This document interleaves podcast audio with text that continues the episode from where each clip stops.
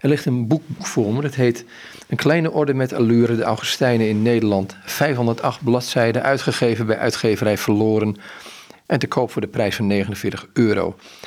Brian, ik denk maar één ding, wat een werk. Ja, het is nogal een uh, boekwerk geworden. En uh, ik heb er ook vier jaar uh, aan gewerkt. Was iets langer dan, uh, dan uh, gehoopt aan het begin of verwacht. En uh, ik had er toch uh, met heel veel gemak een boek van kunnen maken dat nog twee keer zo lang was. Mm-hmm.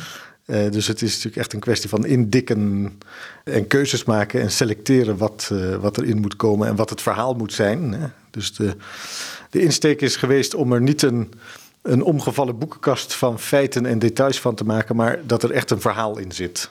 Wat is het verhaal van jou? Laat ik het eerst anders vragen. Weet je voor het eerst geconfronteerd met de Augustijnen? Want Augustinus kennen we wel, maar ja. Die heeft deze orde niet gesticht. Nee, hij heeft uh, de orde niet gesticht. Hij heeft wel kloosterlingen uh, of, of gemeenschappen van kloosterlingen gesticht. Uh, maar de Augustijnenorde zoals die nu bestaat, die dateert uit uh, de middeleeuwen, uit de dertiende eeuw. Dus toch echt uh, wel een paar eeuwen na Augustinus.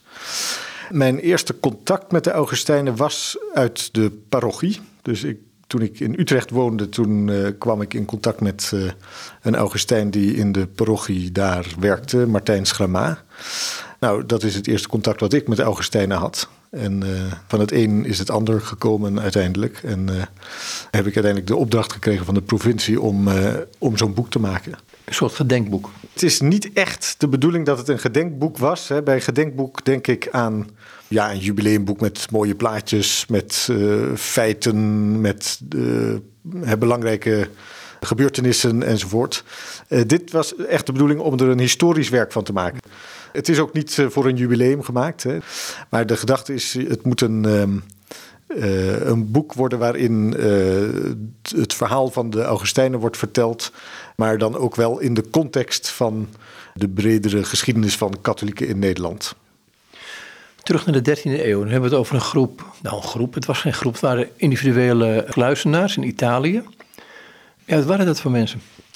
Ja, de vraag is of het überhaupt wel echt kluizenaars waren. Hè? Kluizenaars zijn natuurlijk toch mensen zoals de woestijnvaders die in hun eentje de wildernis intrekken. Ik weet niet of dat echt uh, met die vroege Augustijnen ook zo was. Het waren in ieder geval mensen uit wat je zou kunnen zeggen de armoedebeweging van die tijd. Hè? Het is natuurlijk de tijd waarin steden voor het eerst opkomen in West-Europa. Of niet voor het eerst, maar voor het eerst sinds de Romeinen opkomen. Een nieuwe samenleving met nieuwe uitdagingen, met nieuwe sociale verhoudingen in de stad. En dat leidt er op een gegeven moment toe dat mensen, mannen en vrouwen, zich uit een soort kritiek op de samenleving terugtrekken uit het stadsleven, uit het stadsgewoel, en terug willen naar de, het apostolische leven. Dat was eigenlijk, denk ik, de, de belangrijkste inspiratiebron, dus... Zoals de apostelen zonder bezit, zonder vaste standplaats rondtrekken om het evangelie te prediken. Ze spiegelden zich wel aan de woestijnvaders. Dat was denk ik toch een soort historisch voorbeeld voor ze. En daarom noemden ze zich ook eremieten. En er zullen ook wel bij geweest, er zijn ook nog wel kluizen bewaard gebleven in Toscane, van uh, waar dus vroege uh, Augustijnen uh, inderdaad in een kluis leefden of in afzondering leefden. Maar ik denk dat het uh, al heel snel in, in, in elk geval zo is dat die vroege Augustijnen in, in groepsverband buiten de, de bestaande kloosters, buiten de bestaande kerkelijke instellingen, uh, het apostolische leven wilde leiden. Franciscus, zat hij er net voor of net na? Ja, um, dus die Augustijnen, die vroege Augustijnen, die, dat is ergens aan het begin van de dertiende eeuw. Hè? Zelfs al misschien aan het einde van de twaalfde eeuw. Uh, het is ook een, uh, wat moeilijk om te zeggen wanneer die Augustijnen precies, die voorlopers van de Augustijnenorde precies begonnen zijn. Dat is... Want die naam Augustijn is ook een beetje verwarrend eigenlijk. Ja, dat klopt, want dat is dus een soort, uh, uh, eigenlijk een toevalligheid. Hè, dat ze dus in de loop van de, in het midden van de, van de dertiende eeuw uh, van de paus, van de kerkelijke overheid, uh, ja, tot één orde zijn samengesmeed. Het ging in twee fases, twaalf vierenveertig, twaalf zesenvijftig. Uh, telkens komen er nog meer groepjes bij.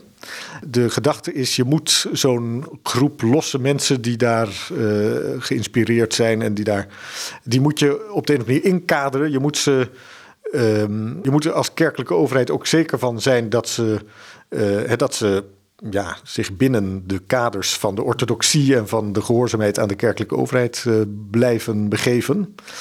En daarom moeten ze een bestaande ordensregel krijgen. Nou, uh, de regel van Augustinus of van Benedictus, hè, dat was de keus. En voor deze um, gemeenschappen die toch niet op één plaats in een kloostergemeenschap woonden, maar rondtrokken en flexibel waren en ook aan prediking deden, was het duidelijk dat ze dus de regel van Augustinus zouden krijgen. Zoals heel veel ordes en congregaties. Hè? Dus uh, ook de Dominicanen uh, ongeveer dezelfde tijd kregen de regel van Augustinus. Je had ook uh, kanunniken, uh, die uh, uh, uh, kapittels die de regel van Augustinus volgden. En ook deze eremieten. En die werden dus de eremieten van de orde, van de regel van Sint Augustinus. En uh, nou ja, in de loop van de tijd hebben ze zich heel speciaal geïdentificeerd met Augustinus en met die regel. En is Augustinus een soort, ja, bijna een soort stichtersfiguur geworden voor ze, of in ieder geval een geestelijke vader geworden voor, uh, voor ze. Maar dat is eigenlijk een toevalligheid. Hè? Dat komt dus door die, dat toeval dat ze dus de regel van Augustinus zijn, hebben gekregen van de paus. Maar Franciscus zat er net voor, dacht ik, hè? Ja, Franciscus die uh, overleed in twaalf zesentwintig. Mm-hmm. En um, die, uh, dus de grote eenwording van al die eremietencongregaties die het begin is van de Augustijnenorde, dat was in twaalf zesenvijftig. Dus dat zit uh, net een paar decennia later. Ja. Maar, het is natuurlijk... maar, maar omdat je zegt, het zijn, het zijn uh, nou, armoedezaaiers wil ik niet zeggen, want dat zijn de rijken in wezen. Maar goed, het zijn mensen die, die uh, armoede en apo- de apostolische boodschap hoog in het, in het vaandel hadden. Zelf Franciscaan kunnen worden. Ja... Ja, ja, dat is. Uh, d- er zit natuurlijk een soort gemeenschappelijkheid van inspiratie bij al die mensen. En um, ik denk dat. Um, uh, ben ik toch niet zo goed thuis in het begin van, het, van de Franciscaanse beweging. Maar misschien is het juist wel dat kluizenaars. Uh, dat zich spiegelen aan de woestijnvaders. Dat uh, ze dan onderscheidt van Franciscus. Maar uh, ja, het zou ook kunnen zijn dat ze. Die vroege bewegingen gewoon niet, uh, gewoon omdat ze op geografisch andere plekken waren, dat ze elkaar niet, uh, niet heel erg tegengekomen zijn. Er waren natuurlijk talloze stichtersfiguren. Voorlopers van de Augustijnen hadden wel uh, duidelijke stichtersfiguren. Zo'n uh, Giovanni Bon- Boni, hè? Dat was ook zo'n uh, een van de stichters van die voorlopers, die, ja, die natuurlijk heel erg charismatisch moet zijn geweest en die mensen om zich heen verzamelde. En de katholieke kerk wilde daar controle over houden. Ik zeg het even in mijn eigen woorden als niet-katholiek. Ja, dus je had in twaalf vijftien het vierde Lateraans Concilie. En dat had het stichten van nieuwe ordes verboden. En bepaald dat nieuwe kloosters die er waren een leefregel moesten aannemen die er al was. En dat was om ja, wildgroei te voorkomen. Hè, om te zorgen dat je toch als kerkelijke overheid wat controle blijft houden op... Wat natuurlijk toch een heel vitale nieuwe ontwikkeling was. He, allemaal mensen die dit soort uh, initiatieven nemen. Nou, daar wil je als kerk uh, natuurlijk de vruchten van plukken. Je wil dat uh, laten bloeien. Maar dan wel zo dat uh, je zelf als kerkelijke overheid het initiatief behoudt. En... Nou zeg je het heel netjes. Ik zou ja. zeggen, je wilt de controle erover houden. Maar goed, even los daarvan. Ja. Hey, um, die regel van Augustinus, wat behelste die? De regel van Augustinus laat, die laat ook meer toe... dat je als gemeenschap um, je niet alleen op de contemplatie toelegt... maar ook op pastoraal werk, op ja. andere actieve dingen. En dat was natuurlijk wel de bedoeling ook van die vroege Augustijnen... Hè, dat, ze dus, dat het niet een kwestie zou zijn van contemplatieve monniken... maar dat het ap- apostolische bewegingen zouden zijn. Hè? Dus dat er sprake zou zijn van het preken, prediken van het evangelie... het doen van pastoraal werk en van... Uh, hè, dus er moest een mogelijkheid zijn om um, naar buiten toe actief te zijn. De werken van Augustinus, waren die bekend bij deze monniken? Of bij deze kluizenaars of deze, deze leden van deze orde? Ja, dus je hebt eigenlijk al heel snel een, de gedachte... want in eerste instantie moet je natuurlijk voorstellen... dat Augustinus bij hen helemaal niet bekend was. Hè, in de zin van, uh, ze hadden daar net zo min mee als met Benedictus of met anderen. Het is pas in de loop van de tweede helft, denk ik, van de dertiende eeuw... en zeker in het begin van de veertiende eeuw... als um, zij als orde wat meer... body krijgen en wat meer duidelijk wordt dat, dat het een aparte orde is die zich ook moet staande houden tegenover concurrenten en tegenover uh, tegenstanders die, uh, uh, die liever niet willen dat die, die orde bloeit. Dat ze gaan op zoek gaan naar een identificatiefiguur, hè, naar iemand die, zoals Franciscus bij de Franciscanen of Dominicus bij de Dominicanen, aan iemand die, uh, die ja, een soort spirituele oriëntatie kan geven aan de beweging. En dan gaat men wel op zoek bij Augustinus. Dat gebeurt eigenlijk al eind van de dertiende eeuw, dat men spreekt over onze vader, hè, Augustinus. Dat wordt dan al geassocieerd met de orde. Men gaat dan in, in de loop van de, van de veertiende eeuw een, ja, een soort mythe, ontstaansmythe uh, creëren waarbij Augustinus wordt gepresenteerd als de man die... Hij heeft natuurlijk inderdaad gemeenschappen van kloosterlingen gesticht, Augustinus in zijn tijd. En de gedachte is dan dat de Augustijnen van de dertiende eeuw, dat dat eigenlijk een soort opvolgers zijn van die gemeenschappen die Augustinus zelf heeft gesticht.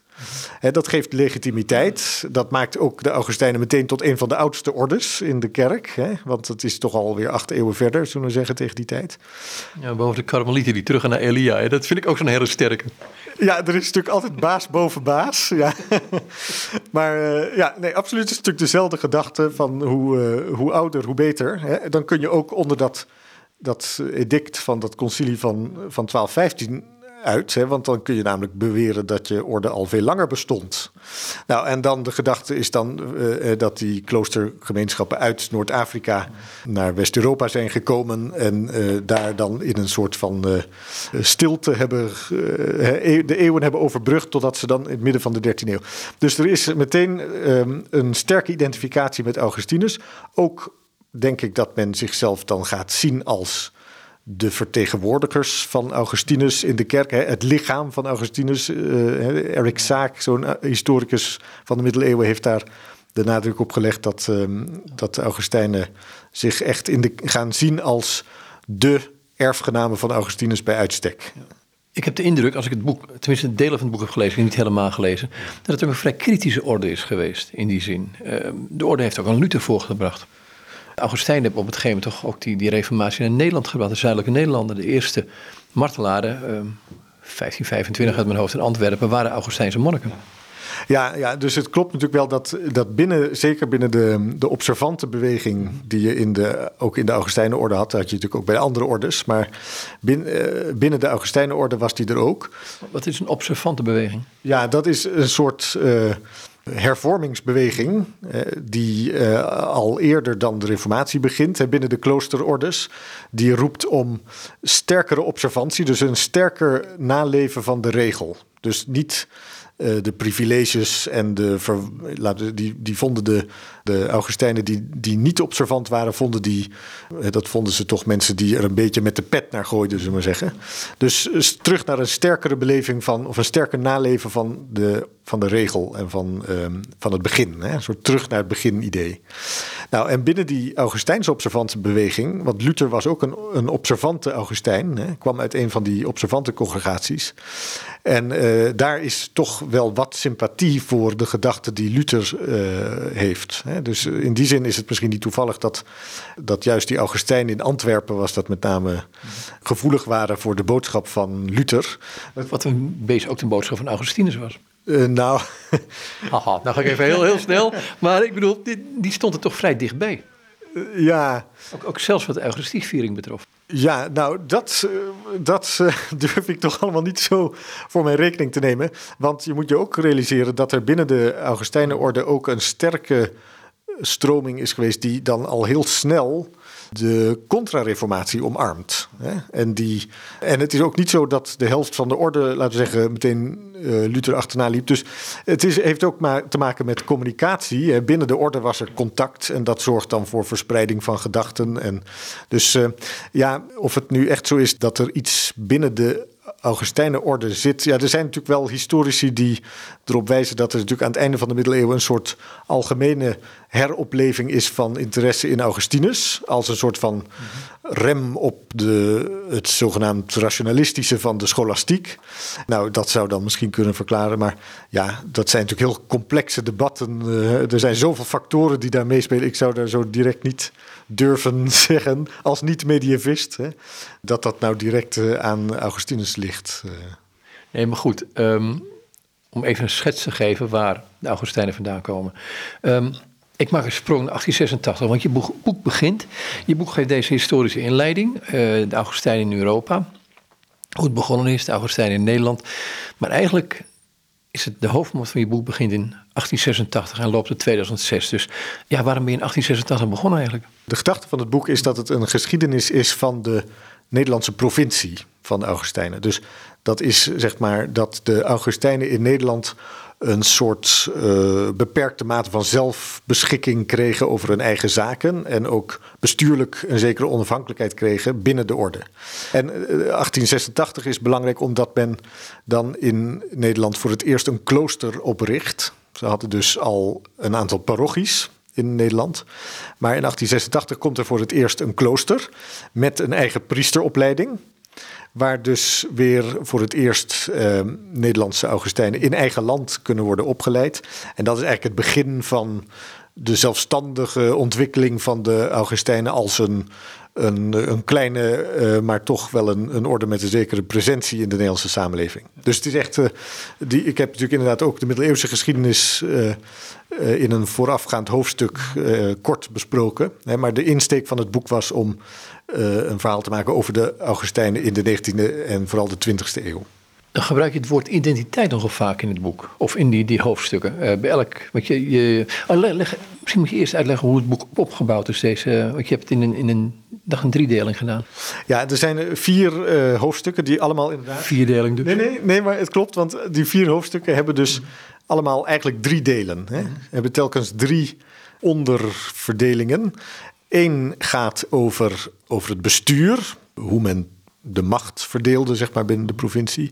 En over de leden, dus gaat over statistiek, over uh, waar die Augustijnen vandaan kwamen. Dus laten we zeggen de, de feitelijke omstandigheden van de, hè, van de provincie.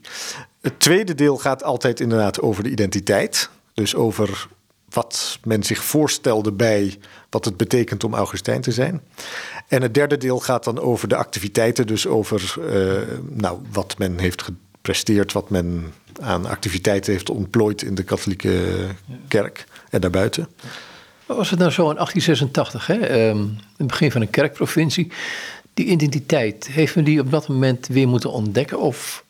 Ja, die heeft uh, men zeker opnieuw moeten ontdekken. Kijk, je moet je voorstellen, dus in de loop van de negentiende eeuw en eigenlijk sinds de zeventiende eeuw al, waren er altijd een handjevol Augustijnen in Nederland. En die werkten op staties, dus op hè, de toenmalige versie van wat je parochies zou kunnen noemen. Dus kerkelijke gemeentes van katholieken, die dus door een priester bediend werden. En dat waren een, er waren een handvol Augustijnen die ook zo'n statie bedienden. Mocht het in Nederland in die tijd? Nou, je had, kijk, in achttien zesentachtig mocht het natuurlijk al lang weer. Eh, maar er was inderdaad in de tijd van de Republiek, eh, waren natuurlijk wettelijke beperkingen op wat je als katholiek aan eh, godsdienstuitingen mocht doen. Maar het is toch wel, denk ik, uh, juist om te zeggen dat, uh, dat die wettelijke be- regels, in, uh, dat het zo was dat het gedoogd werd, dat het getolereerd werd dat katholieken hun eigen kerken en gemeenschappen oprichten, als het maar niet uh, te veel in, het, uh, in de gaten liep. En er moest natuurlijk ook dan wel een soort belasting betaald worden. Hè? Uh, dus uh, dat is de gedachte van de schuilkerken. Hè?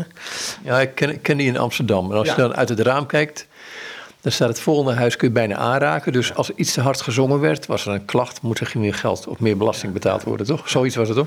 Ja, dus uh, het is natuurlijk een dubbel teken. Hè? Enerzijds een teken van gedogen, van tolerantie. Mm-hmm. Aan de andere kant ook wel duidelijk een ondergeschikte positie. Hè? Van, uh, ja, uh, maar goed, in zesentachtig, achttien zesentachtig was dat natuurlijk allemaal lang verleden tijd.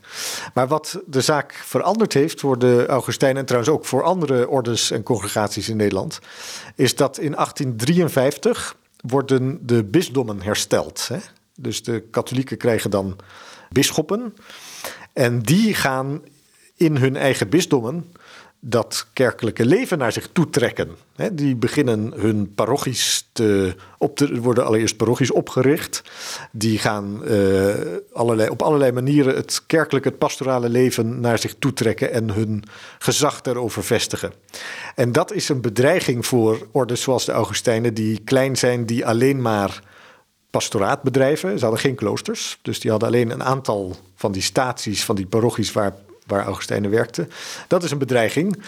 Ze raken eigenlijk hun belangrijkste werkgebied kwijt, of in ieder geval, ze moeten daar het gezag van iemand anders uh, dulden.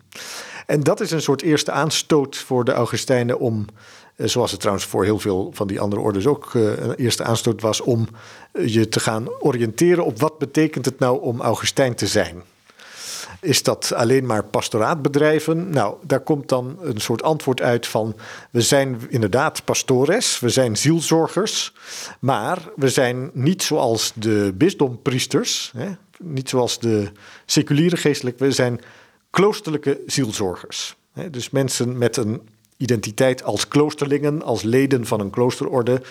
He, daar zit een connotatie bij van een gedisciplineerde groep... van een groep mensen die in gehoorzaamheid aan de overste leven... die gehoorzaam zijn aan waar de overste ze wil. He, die, dus er komt een gedachte van, um, van de Augustijnen als een kloosterorde... die weliswaar actief dingen doet, zoals pastoraatbedrijven... maar ook andere dingen vanuit de kloosters die er dan komen. He, er wordt bijvoorbeeld uh, gewerkt aan de bekering van de protestanten. He, dat is een activiteit die... bij jou aardig gelukt, hè? Ja, nou, niet door de Augustijnen. en, uh, dus, um, en er wordt bijvoorbeeld ook uh, gedacht aan een buitenlandse missie. Dat komt er dan nog niet van, maar daar denken ze wel aan. Er wordt ook uh, gedacht aan het middelbaar onderwijs. En dat wordt dan wel een heel groot... ja, Augustijns werkveld. En ik denk eigenlijk het gebied waar ze in de twintigste eeuw in Nederland het meeste onbekend geraakt zijn. Dat ze dus uh, middelbare scholen stichten. Dat is denk ik mogelijk geworden dat ze zich zo uitbreiden in die andere activiteiten door de gedachte van we zijn uh, geen bisdompriesters, we zijn kloosterlingen en we moeten ook weer in kloosters gaan wonen en weer het habit aan en we moeten ons weer als kloosterlingen gaan gedragen. En uh, nou, dat is een soort uh, ontwikkeling waar achttien zesentachtig een belangrijke mijlpaal uh, in is. Maar onderscheiden zij zich dan in het onderwijs van bijvoorbeeld de Jezuïeten en de Dominicanen? Ja, dus... Um, ik denk dat je um, zeker aan de begin, in de begintijd... niet kunt zeggen dat ze zich specifiek als orde heel erg onderscheiden. Ik bedoel, het is niet zo dat ze een totaal andere visie op uh, het katholieke leven uh, voortbrengen.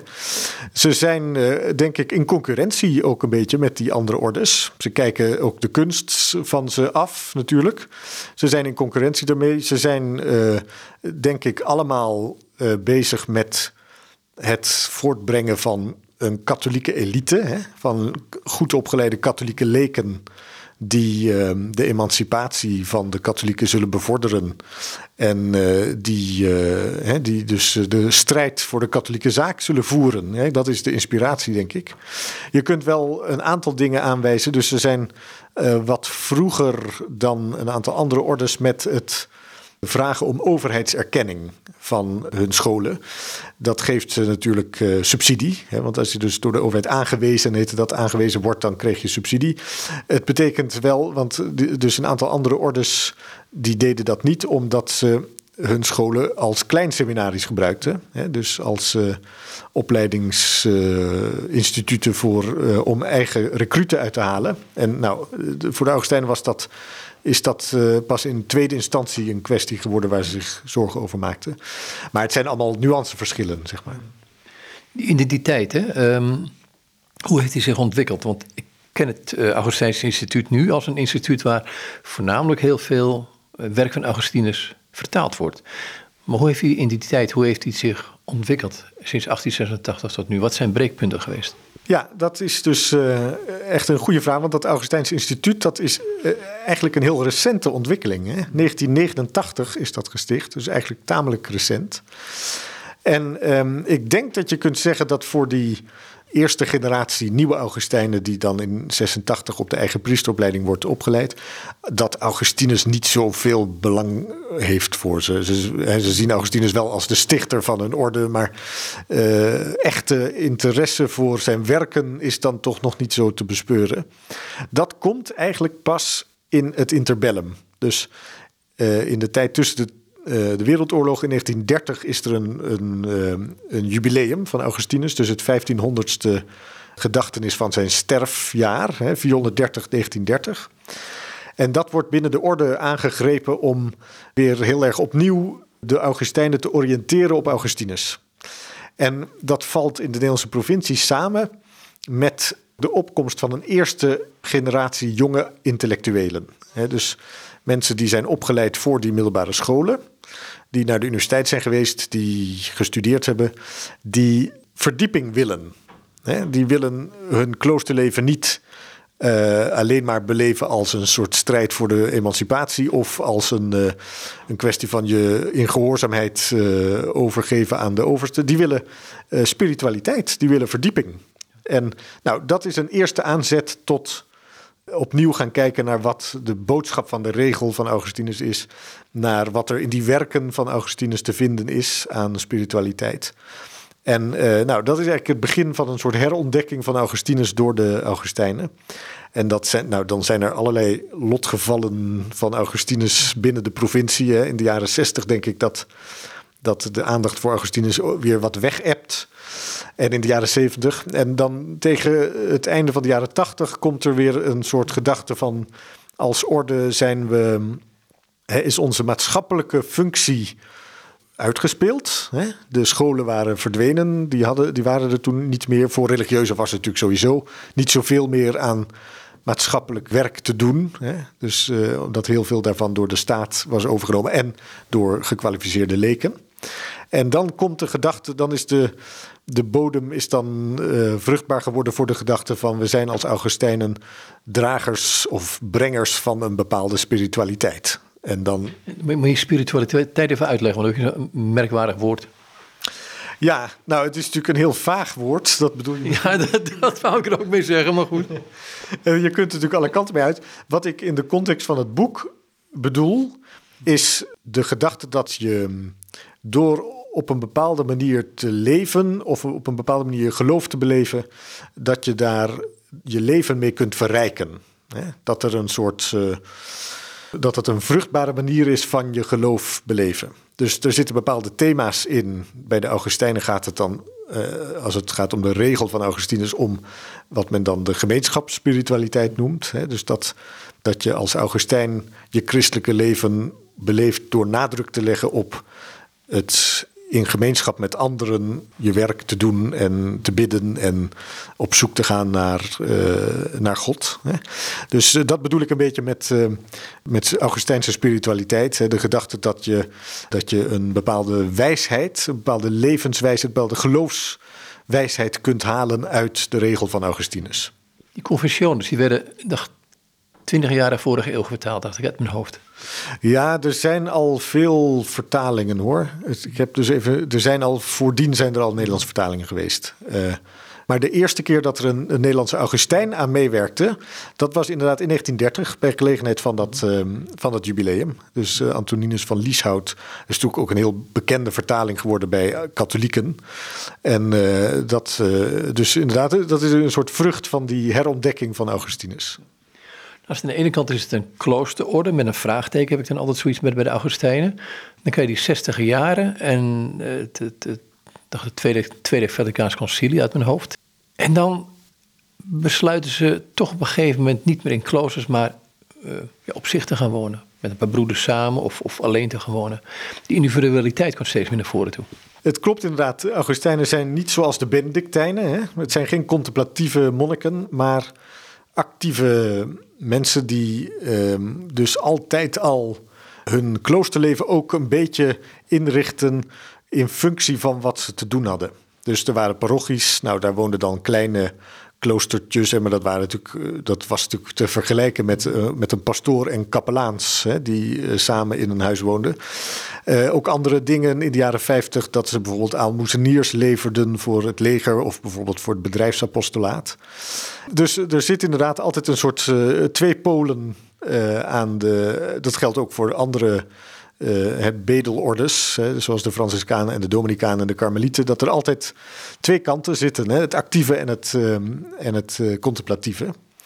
En het is wel zo dat in de jaren zestig, denk ik, dat er een soort um, beweging is bij jonge Augustijnen, dat men heel erg denkt in termen van de traditie die je vanuit de orde en vanuit de kerk hebt meegekregen, dat die niet meer volstaat. He, dat er iets mis is, dat de moderne tijd, dat die traditie niet aangepast is aan de moderne tijd. En dat het dus belangrijk is om voor een nieuwe generatie een nieuwe vorm van religieus leven te ontwikkelen. En een van de belangrijke dingen daarbij is dat men inderdaad niet meer denkt in termen van je als individu plooien naar uh, het instituut of naar de, naar de gemeenschap, zou je kunnen zeggen, maar dat men het andersom verstaat. Dus denken in termen van wat zou het voor mij als individu kunnen betekenen? Wat kan ik eraan beleven en wat kunnen we dan gezamenlijk als mensen die daar uh, allemaal voor kiezen, uh, het bewust persoonlijk voor kiezen, wat kunnen we dan gezamenlijk aan uh, gemeenschapsvorm gaan uitvinden? Hè? Er is echt een sterke gedachte van we moeten nieuwe vormen uitvinden. En dat leidt inderdaad uh, tot een grote verandering aan het einde van de jaren zestig, begin jaren zeventig, dat een hele hoop Augustijnen, zoals ook uh, in kleine groepjes, experimentele groepjes, gaat wonen. Men gaat uh, daar ook uh, niet-Augustijnen bij uitnodigen. Hè? Dus er komen ook uh, mensen van buiten met wie men gaat samenwonen. Er zijn er ook een hele hoop die op zichzelf gaan wonen, hè? Zelfstandig gaan wonen. En Um, er blijven ook nog oude en meer traditionele kloosters bestaan. Die blijven ook. Dus er is een grote diversiteit. Is men op een gegeven moment tot het punt gekomen van hey, die traditie die kunnen we wel overboord gooien, maar soms heb je die traditie ook nodig om het, het gewoon als een schaal om het water van het evangelie door te geven? Ja, ik denk dat uh, juist die heropleving van die interesse voor Augustinus aan het einde van de jaren tachtig, die door uh, tamelijk breed gedragen wordt in de provincie. Hè. Er is natuurlijk nu zijn niet zoveel Augustijnen meer over, maar in de jaren negentig was dat toch nog een, uh, een redelijke groep. En uh, zowel links als rechts, hè, progressief als conservatief, die vond uh, toch in die Augustijnse uh, hè, of in die nieuwe aandacht voor Augustinus uh, toch iets zinvols. En dat heeft toch inderdaad wel te maken met de gedachte van nou ja, als je dus traditie afbreekt uh, of achterhaald verklaart, dan moet je door met iets nieuws komen. En dat is niet altijd gelukt. Hè? Uh, dus dat zoeken naar nieuwe religieuze vormen, dat uh, heeft soms nieuwe bloeiende dingen opgeleverd, maar soms kwam men tot de conclusie van nou, misschien is, uh, is juist dat Augustinus uh, aspect van onze traditie zo gek nog niet. Hè? Wat, wat boeit jou nou, uh, niet aan Augustijnen, wat boeit je nou aan Augustinus? Ja, nou, ik moet tot mijn schande bekennen, want ik heb dus vier jaar lang uh, gewerkt op het Augustijns Instituut, hè, tussen mensen die daar altijd met Augustinus bezig zijn. Ik ben echt altijd heel erg bezig geweest met de orde, met de Augustijnen zelf. Dus niet zozeer met Augustinus, maar met hoe Augustijnen Augustinus zagen. En uh, het gevolg is dat uh, laten we zeggen, de vonk van Augustinus nooit echt heel erg bij mij persoonlijk overgesprongen is. Uh, ik ben altijd toch heel erg bezig met wat maken de Augustijnen ervan en niet wat zou Augustinus zelf te betekenen hebben. Dat is, uh, uh, mijn collega's op het instituut die zien dat natuurlijk met ledenogen aan. En, uh, dus ik, ik ben uh, toch vooral in dit boek bezig geweest met de vraag uh, wat betekende Augustinus voor de Augustijnen? Nou, beantwoord die vraag maar eens. Want de, de korte woord, ik bedoel, het, het hele boek gaat erover. Ja. Um, maar er zijn natuurlijk hele mooie dingen, maar ook hele trieste dingen. Ook, ook dat, dat hele onderzoek van, die, van het seksueel misbruik komt aan het einde nog een keer. Dat, dat kreeg je ook nog voor je kiezen. Ja. Ja, jij niet, maar goed, de slachtoffers. Ja. Die kwamen naar voren toe. Dan kom je ook met iets voor je geconfronteerd wat je eigenlijk in de boek ook niet terugvindt.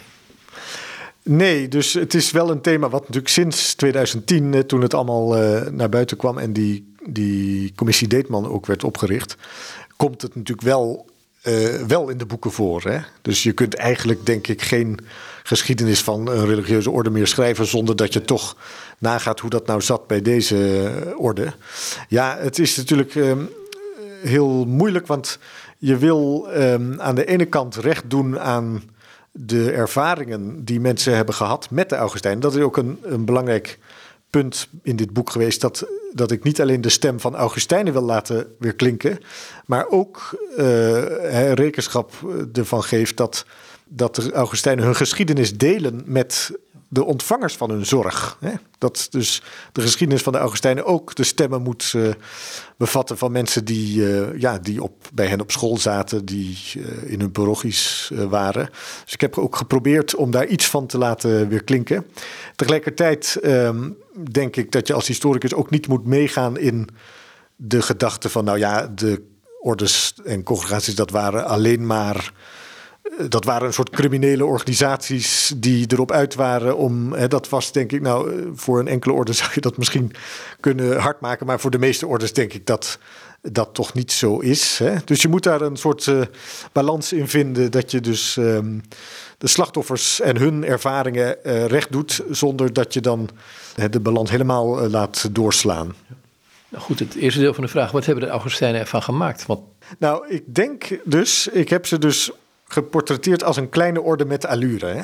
Dus klein in de zin van, nou, ze hebben een bijdrage geleverd aan de maatschappij door hun scholen. Hè? Ze hadden zes middelbare scholen waar toch niet de minsten op zaten. Hè? Ik denk aan uh, Pim Fortuyn, aan uh, Dries van Agt, uh, om maar eens wat uh, namen te noemen, hè, die op een Augustijnse school hebben gezeten. Nou, de Godfried Bomans. Godfried Bomans, ja, absoluut. Dus er zijn, dat zijn toch scholen waar mensen uit voortkwamen die uh, toch in de moderne Nederlandse samenleving wel een, uh, een rol hebben gespeeld. En dat is natuurlijk niet allemaal op het konto uiteraard van de Augustijnen te schrijven. Maar dus dat, dat zegt natuurlijk dat de Augustijnen wel met hun middelbare scholen, ook uh, denk ik op het gebied van theologie, filosofie, hebben ze in de jaren vijftig een aantal grote namen gehad die in de vernieuwing van de... van het katholieke intellectuele denken een, een rol hebben gespeeld. Uh, dus een kleine orde, maar wel ook een orde met allure. Hè? Dus die verschillende bronnen van traditie hadden, die ze dan op verschillende momenten hebben, naar voren hebben gehaald en, en uh, waar ze wat mee gedaan hebben. Nog één persoonlijke vraag stellen. Jij bent Brian Heffernan, van Ierse afkomst. Je was... vergadering van gelovigen, in het katholiek geworden. Wat zijn de voornaamste redenen geweest? Ik hoef niet het hele verhaal te horen, maar gewoon die twee redenen die me al eerder in een gesprek vertelde. Ja, ja, dus ik ben opgegroeid inderdaad in, de, in een gezin wat uh, behoorde tot de vergadering van gelovigen.